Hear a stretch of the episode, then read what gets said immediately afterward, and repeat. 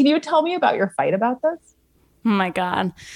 We were on. Christina Cauterucci is a senior writer at Slate and the host of the Slate podcast Outward and the Waves. I actually remember this very vividly because it actually turned into a fight. One of probably like the top 10 times we were annoyed with each other that year. One of us started like needling the other about their water consumption. She and her wife were in the middle of a long car ride somewhere in New Jersey.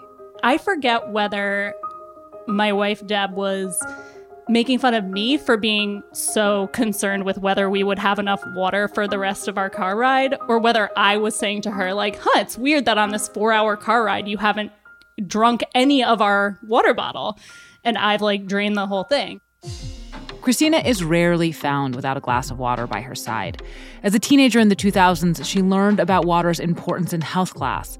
She read about it in magazines. She heard the advice to drink eight cups of eight ounces of water a day probably couldn't even count the number of times that I've heard the eight glasses of water a day. You know, it always seemed to me that it was an inarguable fact that, you know, people weren't drinking enough water because otherwise, why would we have to be told to drink more? This is received wisdom at this point. Being properly hydrated is considered a basic life hack touted by celebrities, experts, acquaintances, friends, colleagues, and maybe you, is one of the best things to do for your health, mood, focus, body, beauty, and overall wellness.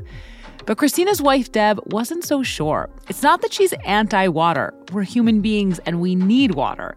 But she'd recently read a newspaper article about how we're overhydrating. And we actually had a fight about it. I'm sorry, this feels like a fundamental truth that everyone has agreed on in the world, except for maybe. Except not that long ago, it wasn't a fundamental truth. And I know because I was alive then. When I was growing up in the 80s and early 90s, not that long before Christina, we just didn't think this much about water. We weren't so concerned about hydration. And we were okay. What changed? What Christina says is true. It's conventional wisdom for a reason. But that reason, it only has a little bit to do with water.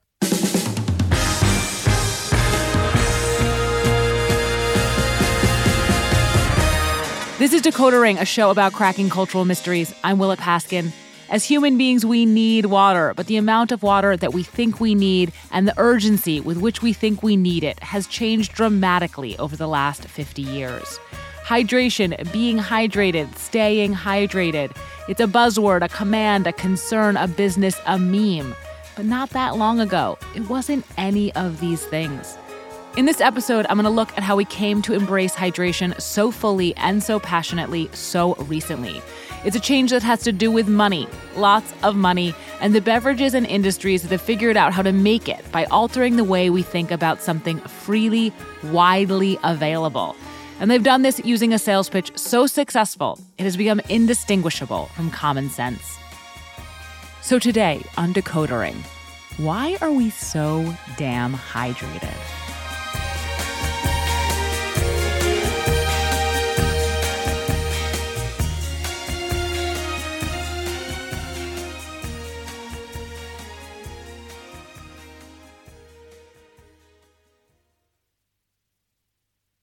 Deserves the best, and there's no better place to shop for Mother's Day than Whole Foods Market. They're your destination for unbeatable savings, from premium gifts to show-stopping flowers and irresistible desserts. Start by saving 33% with Prime on all body care and candles. Then get a 15-stem bunch of tulips for just $9.99 each with Prime. Round out Mom's menu with festive rosé, irresistible berry chantilly cake, and more special treats. Come celebrate Mother's Day at Whole Foods Market.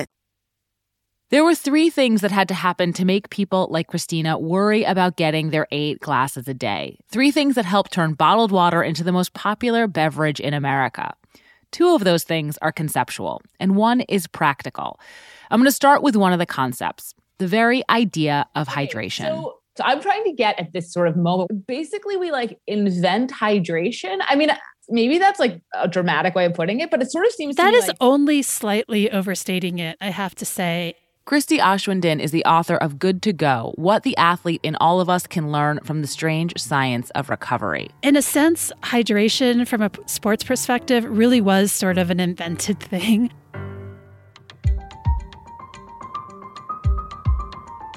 So, obviously, again, people need to drink water. And if we don't, eventually we get thirsty, we get disoriented, our bodies stop working properly. In this sense, human beings have always been aware of dehydration. We feel it.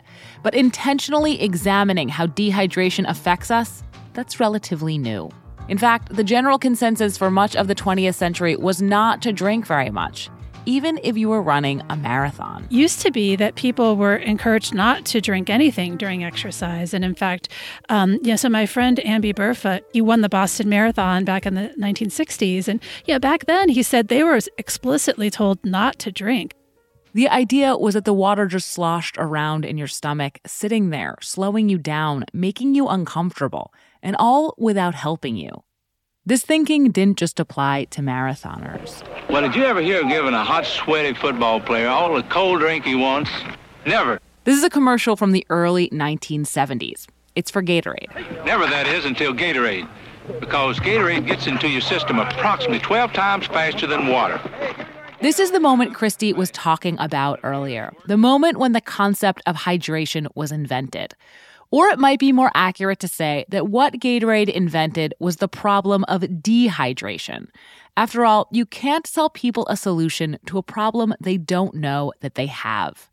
Gatorade was created in 1965. I just want to preface this by saying that this is sort of like urban legend, and like there's a story that's told about Gatorade basically you had the university of florida football team uh, the coach was concerned because his players were quote unquote wilting during practice this concern was brought to the attention of one of the university's physicians, a kidney specialist named Dr. Robert Cade.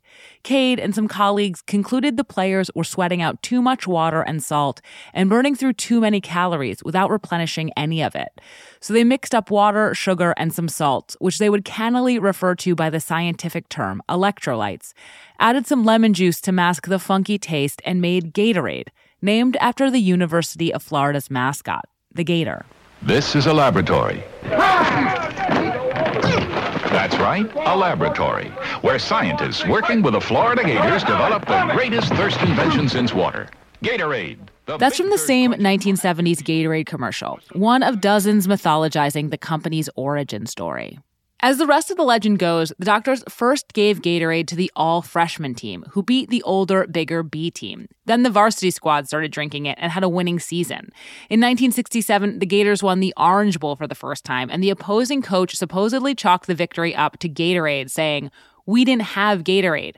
That made the difference. Gatorade was on its way. In the late 1960s, the university and Dr. Cade signed a deal with a food company to bring Gatorade to market. Around this same time, the company was also starting to develop the two big planks of its future marketing. First, it was licensed by the NFL, which would soon be joined by other sports leagues and later players. They helped Gatorade present itself as good enough for professional athletes and so good enough for you. But the second thing was just as important. Gatorade sponsored its first scientific study into the effects of dehydration. What ends up happening in the sports science uh, space in particular is that science is used as marketing. And so you have this product or you have this thing, and you're looking for sort of bona fide scientific evidence for how great it is. This early study, done by a respected sports scientist on marathon runners, found that drinking something, Gatorade or water, was better than drinking nothing at all, which remains pretty sound advice.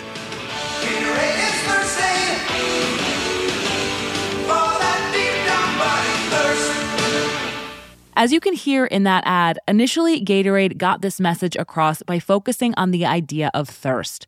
Thirst is an experience, it's something that you feel. The message was when you feel thirsty, you should drink Gatorade. But in the years to come, Gatorade would turn to the idea of hydration. And hydration, as opposed to thirst, is drinking to address a condition dehydration. In 1985, Gatorade founded the Gatorade Sports Science Institute to study athletic performance. It's called the Gatorade Sports Science Institute. We test dehydration under extreme conditions. Scientists and researchers funded by the Institute and elsewhere came to a consensus that even a little dehydration, like 2%, was bad for performance. But the thing about 2% dehydration is you might not feel it, which means you could be a little dehydrated and not even know it. In order to avoid that, you have to drink even when you're not thirsty. This research was being done on elite athletes, but Gatorade's market is bigger than just elite athletes. And this idea that dehydration, even in small amounts and for short periods, is bad, and thirst is an unreliable guide, would spread far beyond the world of sports. Apple Card is the perfect cashback rewards credit card. You earn up to 3% daily cash on every purchase every day. That's 3% on your favorite products at Apple, 2% on all other Apple Card with Apple Pay purchases, and 1% on anything you buy with your titanium Apple Card or virtual card number. Visit apple.co slash card calculator to see how much you can earn. Apple Card issued by Goldman Sachs Bank USA, Salt Lake City branch. Subject to credit approval. Terms apply. The 1970s was a great time to launch a sports drink. It was the decade of the jogging boom and the fitness craze. Americans were exercising more than ever, and Gatorade would not be the only beverage to capitalize on this moment. Rather than focus on hydration, though, this next drink sold itself on ideas about health, purity, self betterment, and virtuous consumption. In other words, it introduced the second big concept on the road to peak water the idea of wellness. Wellness and water are tightly intertwined now, but this entanglement began with a sparkling European water sold in a voluptuous green glass bottle. Naturally sparkling from the center of the earth. Perrier. That's Orson Welles. In 1977, he became the spokesman for Perrier, which comes from a spring in Vergèze, France. People have been drinking water from it since Roman times, but they started bottling it under the name Perrier in the 19th century. That's how far back bottled water goes in America, too, when it was sold primarily as a medicinal product. The brand Poland Springs from the town of Poland, Maine, started bottling then. But in the US, the bottled water market bottomed out in the early 20th century with the introduction of chlorination. People started drinking tap water, and bottled water became that five gallon jug on a water cooler. In Europe, though, the market never collapsed. Bottled water remained a luxury with different tastes and mineral components regularly served with dinner. Perrier was one of these waters, but by the 1970s, its growth in Western Europe was flat, so it decided to try a well financed relaunch of the brand in the United States. Deep below the plains of southern France, in a mysterious process begun millions of years ago, nature herself. The Orson Welles ads are the most famous part of that relaunch, and they helped Perrier position itself as more than water. Americans, after all, weren't used to buying water in the first place. To overcome their skepticism, Perrier used Welles' purring vocals to present itself as a sophisticated, healthy European substitute for diet sodas and alcohol. Imported Perrier. It goes with good food. That's what I drink instead of a cocktail. Refreshing Perrier. Perrier also brought the price down, but without making itself too cheap. It was able to become much more widely available in six packs at supermarkets while retaining what Time magazine called its snob appeal. There was another thing going on at this time that also had snob appeal the aforementioned exercise craze. Thanks to a number of focus groups, Perrier realized very quickly that there was a lot of overlap between the people who were newly into aerobics and fitness and Perrier's aspirational customer base. Within months of launching in 1977, Perrier started sponsoring road races and built 100 Perrier exercise courses in cities across the country. A Washington Post story about the company positioning itself as the healthful alternative beverage for the healthful alternative sport, jogging, describes how in the very first race Perrier sponsored, runners at the finish line spat the Perrier out because they weren't expecting the bubbles. The brand kept at it though, sponsoring the 1979 New York City Marathon. This all worked incredibly well. In 1975, Perrier had been selling about 2.5 million bottles a year only in restaurants, which means that on average, in 1975, a little more than 1% of Americans were having one bottle of Perrier a year. By 1979, though, it was selling 200 million bottles yearly, 100 times more, and that number would only go up throughout the 1980s. And Perrier wasn't alone. There was another European import that followed the Perrier playbook almost exactly down to the gravelly voiced male pitchman. To start drinking Evian natural spring water from the French Alps. Like a new morning, it's always there for you to do something healthy. Evian, a non sparkling flat water launched in 1978. It also became a status object, favored by celebrities like Madonna and Jack Nicholson and affluent customers who were interested in health and exercise.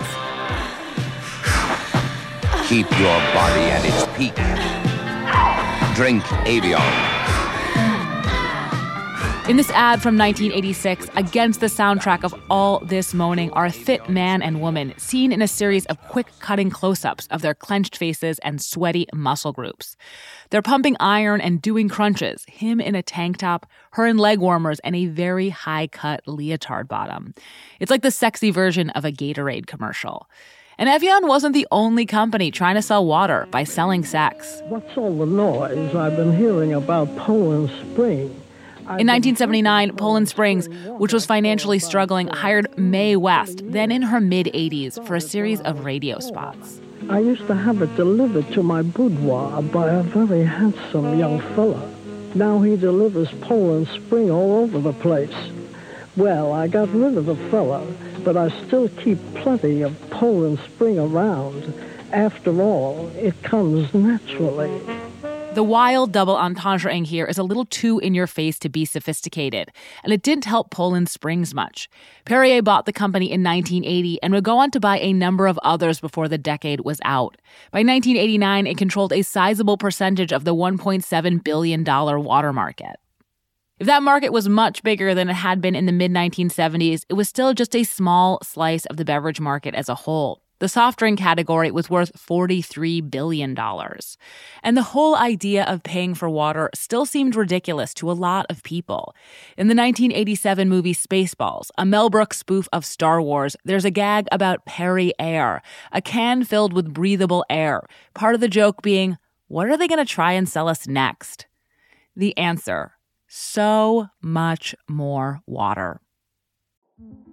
In 2007, TV network CBS dropped 40 kids in the middle of the New Mexico desert as part of a brand new reality show. These kids would have to build their own society from scratch. And if this sounds like Lord of the Flies to you, well, it was meant to. We were on this mission together and we were going to prove to the world that we could make a better society than adults could. I'm Josh Gwynn, and I want to know what this wild TV experiment was really about. Split Screen Kid Nation, a six part podcast from CBC. Available now. It's hard to find the first time. First time when I got there, I couldn't even speak. The Atlas Obscura podcast, an audio tour of the world's hidden wonders. Here, flowers bloom forever. It's about people, places, and their stories. A new wonder every day. It's wonderful to feel that connection. The Atlas Obscura podcast, your daily dose of surprise and wonder. Listen to Atlas Obscura wherever you get your podcasts. And don't forget to follow the show so you never miss an episode.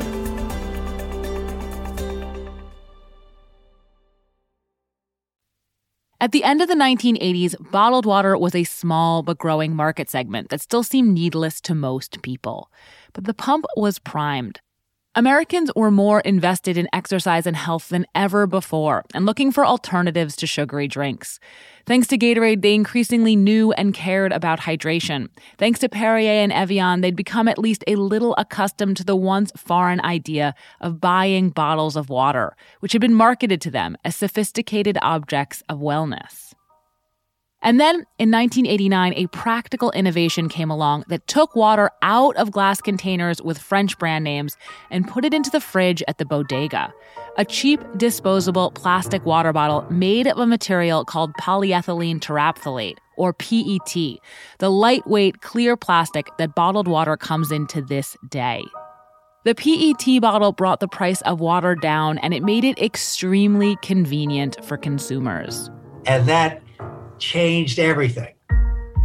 I mean, it really changed the way the US beverage consumer consumed beverages.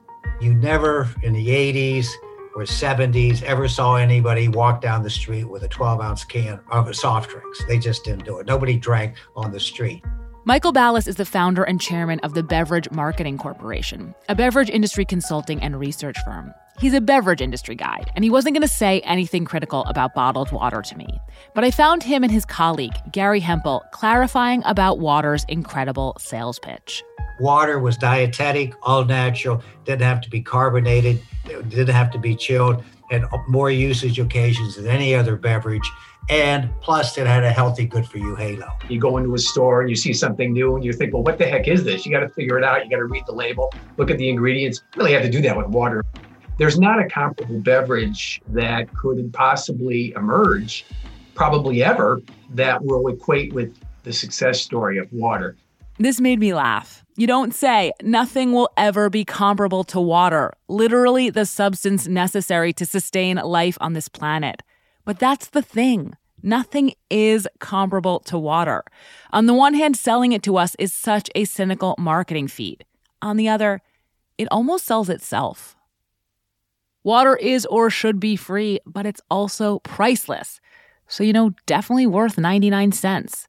And at that price point, the bottled water boom was on. Dozens of new companies popped up of different types and status levels, most with names and labels that connoted purity and nature like Fiji water from a tropical island. One by one, all the major beverage corporations, what I've taken to calling big water, got into the business too. Nestle, which had purchased Perrier and thus Poland Springs in 1992, was first. In 1994, Pepsi started rolling out Aquafina, a purified municipal water, meaning a purified tap water. Finally, in 1999, Coca Cola, which held out for so long because it was afraid of cannibalizing its own soft drink sales, began selling Dasani, also a purified municipal water. They used ads like this, in which a man dressed as a bear just out of hibernation chugs a Dasani. The whole natural mountain stream thing, it's fine. But this tastes crisp, fresh. With hindsight, we know there are serious problems with the rise of bottled water environmental problems and social problems, the waste they create and the resources they use, the way these bottled waters, often sourced from municipal systems by private companies, stoke distrust in tap water, further undermining the public infrastructure necessary to keep that free water safe and drinkable. But in getting into the well documented sins of bottled disposable water, I'm getting ahead of the story. Because in the 1990s, the bottled water honeymoon was on. Celebrities are drinking it and selling it. Cher Horowitz, the protagonist of Clueless, has a bedazzled over the shoulder bag just for her It PET bottle. In Robert Altman's Hollywood satire, The Player, the movie executive main character orders a different bottled water everywhere he goes as a status play. It was a cool, newfangled, zero calorie, all natural product with tons of marketing muscle behind it that you could just toss in your bag. And as all of this is happening, something else changes too a shift in official hydration policy. In 1996, the American College of Sports Medicine, building on research done at the Gatorade Sports Science Institute, among other places, recommended that athletes should attempt to replace all the water lost through sweating or consume the maximal amount that can be tolerated. They were recommending a one in, one out policy for fluids. Again, this was not for regular people, but it still seemed like an indication that we ought to down as much fluids as we could, which is basically what we went ahead and did. Michael Bellas again. From 1995 to 2005, bottled water grew over, uh, in those 40 quarters, each quarter over 20%. This is why the 1990s are the demarcation decade for water, the before and after. If, like me, you became sentient in the 80s and early 90s, you probably didn't grow up carrying around bottles of water, conscientiously drinking more. But if you became sentient towards the end of that decade and into the aughts, you might have. Since the late 1990s, water sales have only increased. In 2016, bottled water became the most popular beverage in America, and it's still growing. But it's not just bottled water that has gotten more popular. So has everything else to do with hydration. And to explain that, we have to turn back to the wellness industry.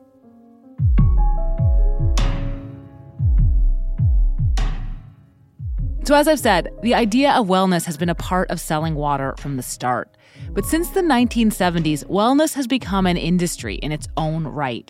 And though people who are into wellness would probably never consume sports drinks, they have too much sugar, or bottled water, they're bad for the environment and full of BPAs. It's the wellness industry that has fully married these two beverage categories' sales pitches selling water as more than just water selling it as hydration.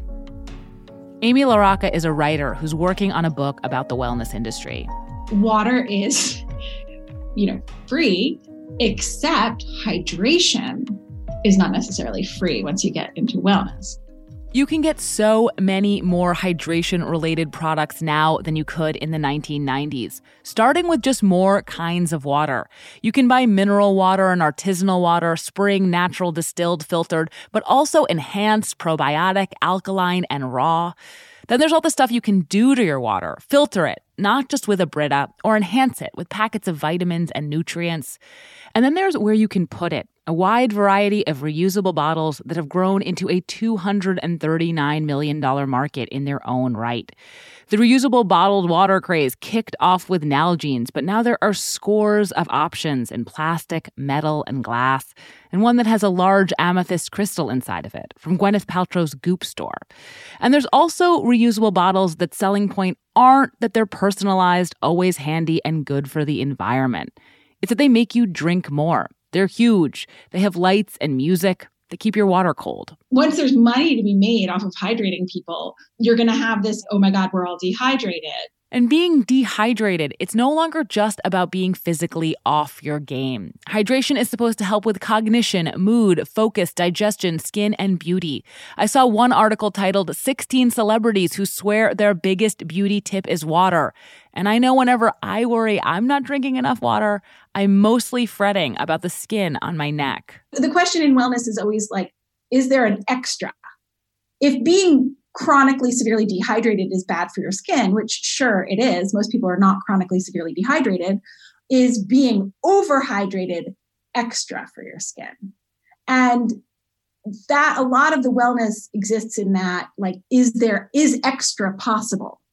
Water unlike so many things really is necessary and good for you. So why not have more of it? As amy put it why just be okay when you could be well why just be hydrated when you could be more hydrated?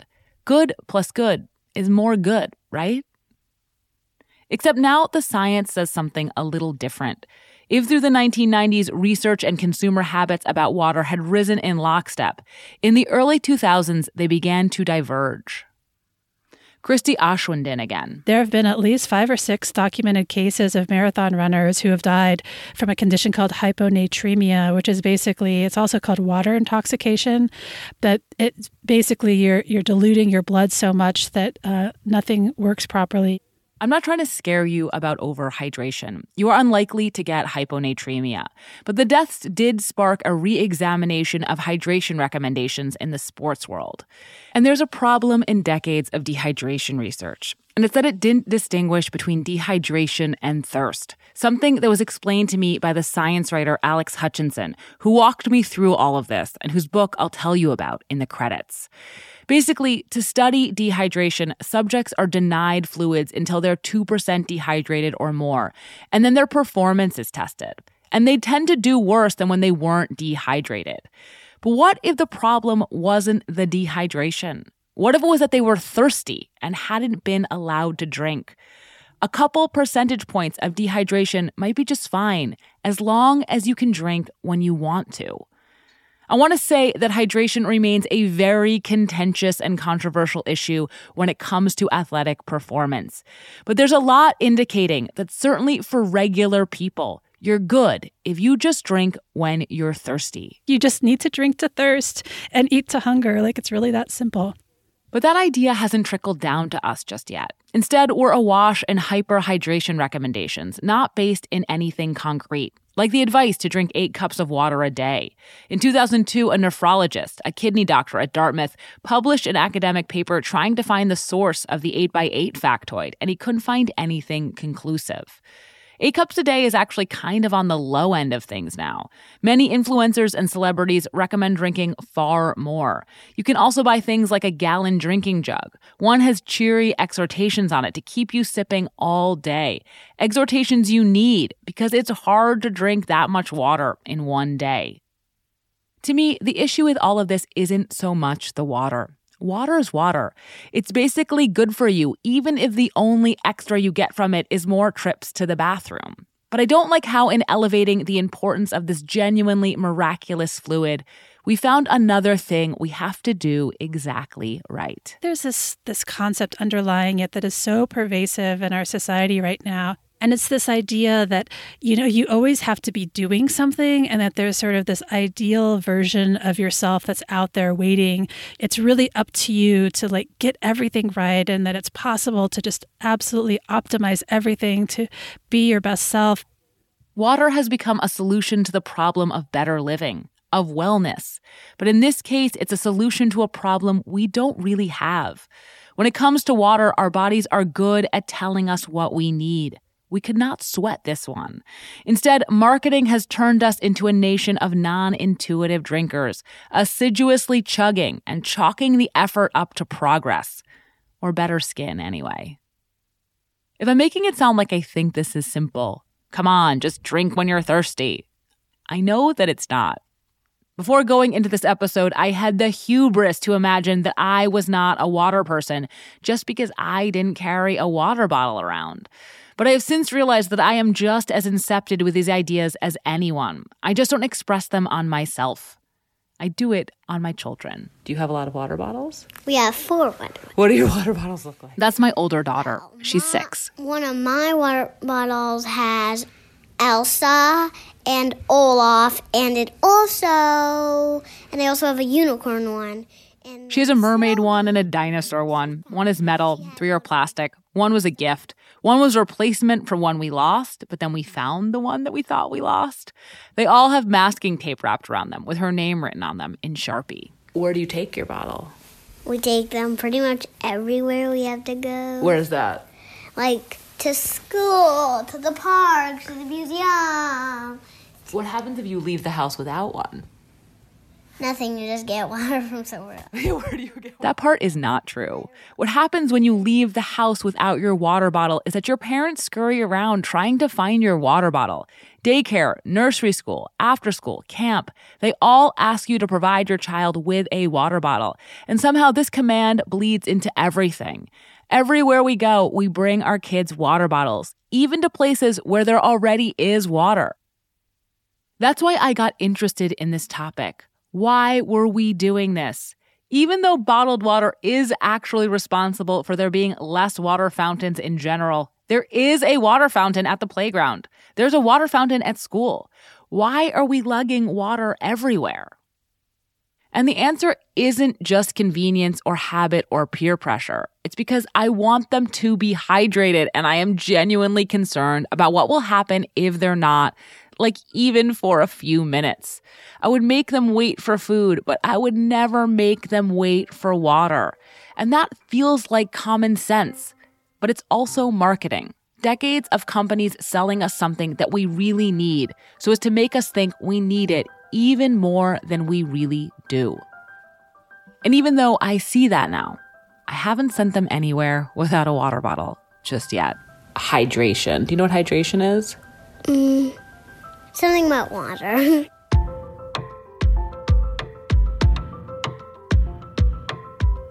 This is Decoder Ring. I'm Willa Paskin. You can find me on Twitter at Willa Paskin. And if you have any cultural mysteries you want us to decode, you can email us at decodering at slate.com. If you haven't yet, subscribe and rate our feed in Apple Podcasts or wherever you get your podcasts. And even better, tell your friends. This podcast was written by Willa Paskin. It was edited by Benjamin Frisch. Decoder Ring is produced by Willa Paskin and Benjamin Frisch. Cleo Levin is our research assistant. I want to give an especial thanks to Alex Hutchinson, who helped so much in my understanding of the science of hydration and whose book Endure Mind, Body, and the Curiously Elastic Limits of Human Performance was indispensable. I also want to thank James Salzman and Elizabeth Royte and recommend their books Drinking Water, A History, and Bottlemania. Thanks also to Gabriel Roth, June Thomas, Shannon Palus, Eric Hansen, Fernando Galeana, Bruce Nevins, Tanner Watt, Laura Bennett, Savita Jones, and all the people who gave us help and feedback on the way. If you are already a Slate Plus member, thank you. You can listen to the entire season of Decoder Ring right now. If you are not a Slate Plus member, we would love your support. Please sign up for Slate Plus at slate.com slash decoder plus. It means a lot and it will give you access to this whole season of Decoder Ring. For everyone else, we'll see you next week.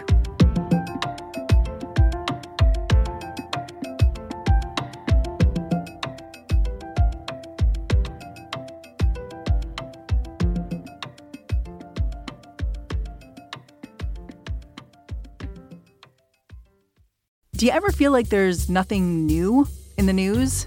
You know there are urgent things happening in the world around you, but all you hear is noise. That's why we made What Next? Our goal is to tell you the stories you haven't heard before, or maybe a different side to the story you thought you already knew all about. I'm Mary Harris, the host of What Next, and I love my job because it helps me cut through the noise of the news. And then I get to bring it to you. Together, we can figure out what next.